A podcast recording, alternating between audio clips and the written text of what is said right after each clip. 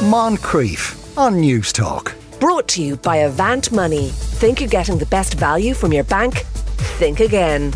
There. Now, for many trans people, it's not just about what they identify as or what they look like, but also how they sound. Increasingly, people opt for surgery so their voice can conform to their gender. Dr. Kursat Yelken is a founding member of the Association of Trans Voice Surgeons. Good afternoon, Kursat. Hello, good afternoon. Could you s- describe for us the procedure of changing someone's voice? How does that work? Uh, so, when we say to change a voice, we mean two things. First, we can make voice deeper, meaning more masculine, more manly. And the second one is make it feminine. So the pitch is going to be higher when we make it uh, feminine. So we can change voice into different uh, tones uh, according to the patient's needs. And is that a, is is that a process by which you, know you can adjust it and, and, and get to a point where the, the patient is saying yes, that's the kind of voice I want? Yeah, exactly. The idea of making voice masculinization surgery under local anesthesia is that patients hear themselves during surgery and we decide together. So it is their call, their decision that we end. Once they are satisfied with the tone, then we finalize the procedure. I would say it's very uh, similar to tuning a musical instrument. You know, when tuning a guitar, you can make it higher, you can make it lower. So this voice deepening surgery is quite similar with the, with this procedure. Okay, and what what what exactly is it in in the throat that you're adjusting? Uh, the interesting part of the surgery is we don't touch vocal cords at all. We just relax them without touching actually the vocal cords itself. So uh, we make a small incision on neck, just below the Adam's apple. Then reach the area.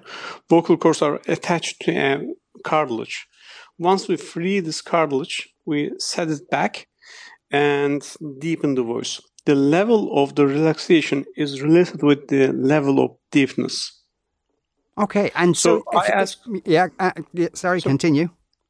So I ask so many questions during surgery to my patients. If they are happy with the voice, if should I make it deeper or go back and make it higher.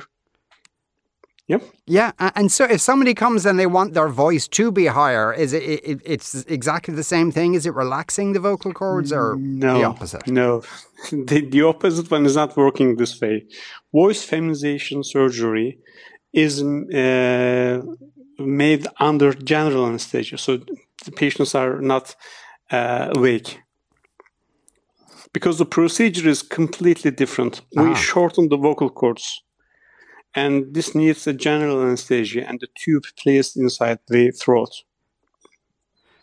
And then a, a- and a tube placed in, inside the throat. Yes, Yeah. this is how it is done. Yeah. Okay, and is that tube there permanently?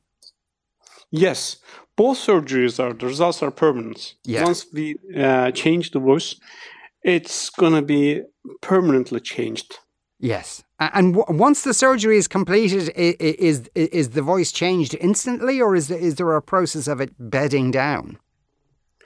Uh, we change the tone, and the voice changed immediately during surgery, so people can hear themselves during surgery. That that that's that's not a miracle. That's the surgery that we make, and people are quite uh, happy with the result right in the surgery because they hear their voices and they hear the change. I made them hear the initial voice, I mean the voice uh, pre-op, and I make them listen the voice that we achieved during surgery, so they can understand the difference. And uh, obviously, a lot of trans people will come to you for this kind of Oh, yeah, surgery. Uh, has it been? Uh, is this kind of surgery? Is it has it been going on for a long time, or is it relatively new? I have been doing the surgery for almost like 15 years and like 100 cases per year. So I have like probably hundreds or thousands uh, cases of experience. And transgender people, they are uh, having problem in their social life and in their work life because voice voice is not just the uh, important thing for interaction with people. it is very much important for the self perception or self esteem of person. So when we change voice, we don't uh, just change the um, social interaction, we change their lifestyle. So, and they are quite happy with the results. Yes. Do you do you get many patients who aren't trans, people who just want to adjust their voice anyway? Yeah, definitely. There, I would say most of my patients are actually not transgender people. They are just normal males who have high pitch voice and who have a desire to go for a lower tone. Because lower tone means masculine mo- uh, voice means authority, convincibility, you know? And uh, most of my patients are coming from abroad for voice change surgery who are not transgender. Yeah. Generally speaking, at least in Turkey, how much does this kind of surgery cost? Uh, approximately like 3,500 euros something. Yeah. Okay. Uh, it's fascinating. And is it carried out in many countries? Uh, not really. I, I'm, I'm probably one of the most experienced surgeons in the world doing the surgery. So Yeah. you have to do the surgery, but you have to understand the difference in the voice tone. So you need to understand the frequency differences. Yes. I'm kind of an- a musician also, so I, I can just differentiate the small amount of differences in frequencies. Uh, yeah. And and actually, do you get any any singers who might want to adjust their voices? Yeah, I have so many singer patients and actors and actresses. Yeah.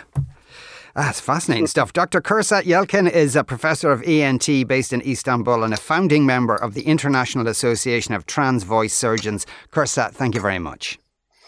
Thank you. You're welcome. Bye bye. Take care.